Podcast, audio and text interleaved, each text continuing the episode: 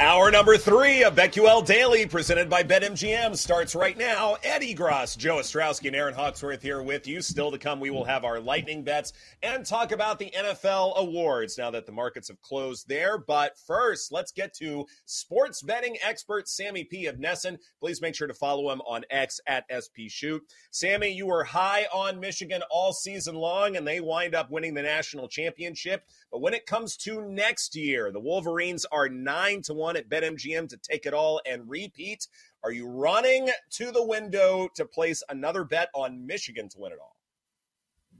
Oh Jesus! Let me let me get over this hangover before I think about next. um, who do you like in the 2028 presidential election? I don't know. Um, look, I mean, here's what you do with the future stuff next year. You know, you're not going to really get any value on like the Georgias and the Bamas of the world because they're always going to be price short, and you could bet those prices. You know, July, August, even probably early September. I think what you have to do now, if you're mining for futures, is is look for those teams that have you know high upside teams in like the 30 to 50 to 1 range because a lot of those teams are going to get whacked and they're going to move down. But I, I don't think there's really any point in betting a lot of these favorites, especially a national champion like Michigan, because you could probably get a number like that six months from now. What you want to do now, like the first college football bet I made for next season, is uh, Cam Rising to win the Heisman. He's coming back to Utah. Um, he's like 38 years old, so he knows the system really well. And and that's a guy that you know if he puts up numbers, we're talking about very lively. Um, you know, a, a guy from 70 to one that could potentially be 30 to 1 by week three. So when it comes to team or individual stuff in college, I, I don't play the favorites early because you can get those numbers um, for months on end. You want you want to find the, the bigger numbers that probably won't be there by the time the season kicks off. Yeah, for sure. It's going to be interesting to see how those numbers change, if at all, since we have the expanded format and so many people are going to be uh, a part of the dance. All right, so you're based in Boston, and it's fresh in our mind at the uh, end of the college football season now.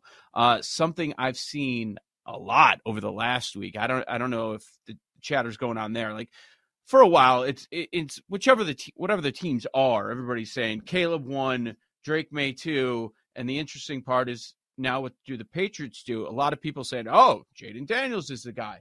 What What are you doing at three? Are you going Daniels? Are you going Harrison, or maybe Joe Alt?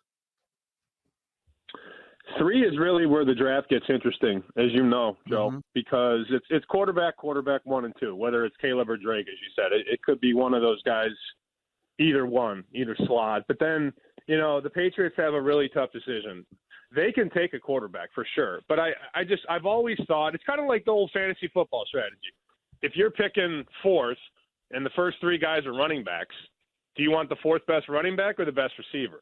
Like to me, it's the best receiver. I'd rather have CeeDee Lamb or Justin Jefferson than Austin Ekeler. It's it's a different conversation because you're building a franchise, not like a fantasy team that nobody cares about. But I, I hmm. would think that Marvin Harrison Jr. would be the move, and and and from there you could have a serious run on receivers. Like there's a world where it goes Williams, Maye, Harrison, and then maybe like Rome Odunze from Washington goes fourth because Arizona clearly is going to keep Kyler. They, they need a receiver, and then maybe it's Malik Nabers going five to the Giants. Like if if it's receiver at three, the next two could be receiver. If it's quarterback, then then it gets really interesting because then the team that needs a quarterback is going to be desperate to get the fourth quarterback. So it's yeah, I mean I, I totally agree with you. Three is where the draft's going to pivot. If I'm the Patriots, you take Marvin Harrison Jr. Dude, they haven't had a good receiver. Like, I don't want to say Edelman because Edelman was kind of like a, a diamond in the rough. They haven't had a legit receiver since Randy Moss. Bill can't pick them like like this, right? What's that? Bill, I say Bill. It's a bad history of picking receivers, the ones he brings in. Well, it, right, and that's a different conversation. I mean, we could talk about mm-hmm. who's going to be coaching and who's going to be drafting in New England, but we don't we don't have that type of time today. I, I mean, Harrison would be the move for me because they they literally like I, I joked about this all week long on radio and TV last week. There might be better receiving talent at Washington than there is in New England, and that's sad, but it's true. I mean, their receivers absolutely suck. Well, I did want to ask you about Bill Belichick. Obviously, he's under contract and just had a meeting with Kraft. What do you think happens with that situation? I mean, it's a very interesting question, Hawk. I the team is the team in itself, like the roster, and I know some of the guys on the team, like they're just depressed to go to work. And I think we've all been there at some point in our life. We just hate going somewhere, hate doing something, and it it's just it's no fun. It's like boot camp, but you're also horrible at football. So like nobody really wanted to go to work. And I, I know that Bill's, you know, the best coach of all time or whatever. But you go back and look at what they've done without Brady and it's it's not good. I mean, they they tried the Cam Newton thing, that didn't work out. They had the second easiest schedule in football. They go 10 and 7 in Mac's rookie year, and then get absolutely pasted in the playoffs. And then the last two years, it just got worse and worse. So I, I don't know how how they can let Bill keep putting like in his insight into the drafts and stuff. Because like you you go back and look from like the 2020 draft on, if you can even go back to like 2018 there are not a lot of hits in the draft, and they also don't spend money in free agency. So this roster, since Brady left, has just gotten worse and worse and worse. And I, I get the farewell tour and give him a little rah rah and let him go out one more time. But I mean, if, if he's back next year, they're only going to win four or five games because it's just like nobody cares anymore. It's like there's playing out the string, and then there's whatever's going on in New England. And it, it's not good. It's not good. Sam, how about we pivot to uh, games that are actually going to be played this weekend? And let's start with something that's not too far from Boston the Steelers and the Bills. Right now, Buffalo's a 10 point favorite. Uh, the total absolutely plummeted uh, with the promising forecast of a bunch of snow. Uh, since ticked back up a little bit at BetMGM with a total of 36 and a half. How are you playing this one? I, I kind of lean over. I think that number is just way too overcorrected. Um, and you know, the, those totals sometimes they go even lower, Eddie. You know, they might we might see like a 35 on on uh, Friday or Saturday. So I'm I'm just going to stay patient with that one. I do have some Buffalo, uh, AFC and Super Bowl stuff. I I wanted to do it before the Kansas City game, but I was scared. Like I had it, you know, when we have that bet, like you have it in the app and you just you're waiting to press submit and you can't do it. Like that was me before the Chief game, and of course they win that game and and they've been hot ever since. So I, am to just I'm to wait that one out. I'm not to bet the side. Um, lean to the Steelers, but I, I think that that total at like 35-36 is just a little too low. I mean, P- Pittsburgh's to Pittsburgh's to they're to fight in the game, but I just I don't think they have the talent to hang around. So I mean that that might be like a 24 to 24 to 17 final, something like that. That's sort of how I cap it, but there are better angles on the board. My favorite game is, is Kansas City. I know that mm-hmm. you know everybody's saying Kansas City's washed and they got no receivers and all that, but I mean, who had it worse than Miami last couple of weeks? Miami thinks it's going to be the two seed. You're you're at home all postseason until you potentially have to go to Baltimore. Now you're the sixth seed, and you got to take that offense that can't play in cold weather and put them outside on a Saturday night at Arrowhead in zero degree weather. I mean that that is the worst fall from grace. That team was literally in the driver's seat. And now you got to go to Kansas City against that defense in those elements. The Dolphins never win in the cold, ever. And now you got to go. It's like I saw the low minus three degrees. Good luck. Mm-hmm. Yeah, it's going to be windy too. Uh, the market's with you. C4's popping. I, I think it's those are going to be painted across. Uh, another number that's been moving at some Vegas shops is Dallas up to eight now. Where do you stand on Cowboys Packers?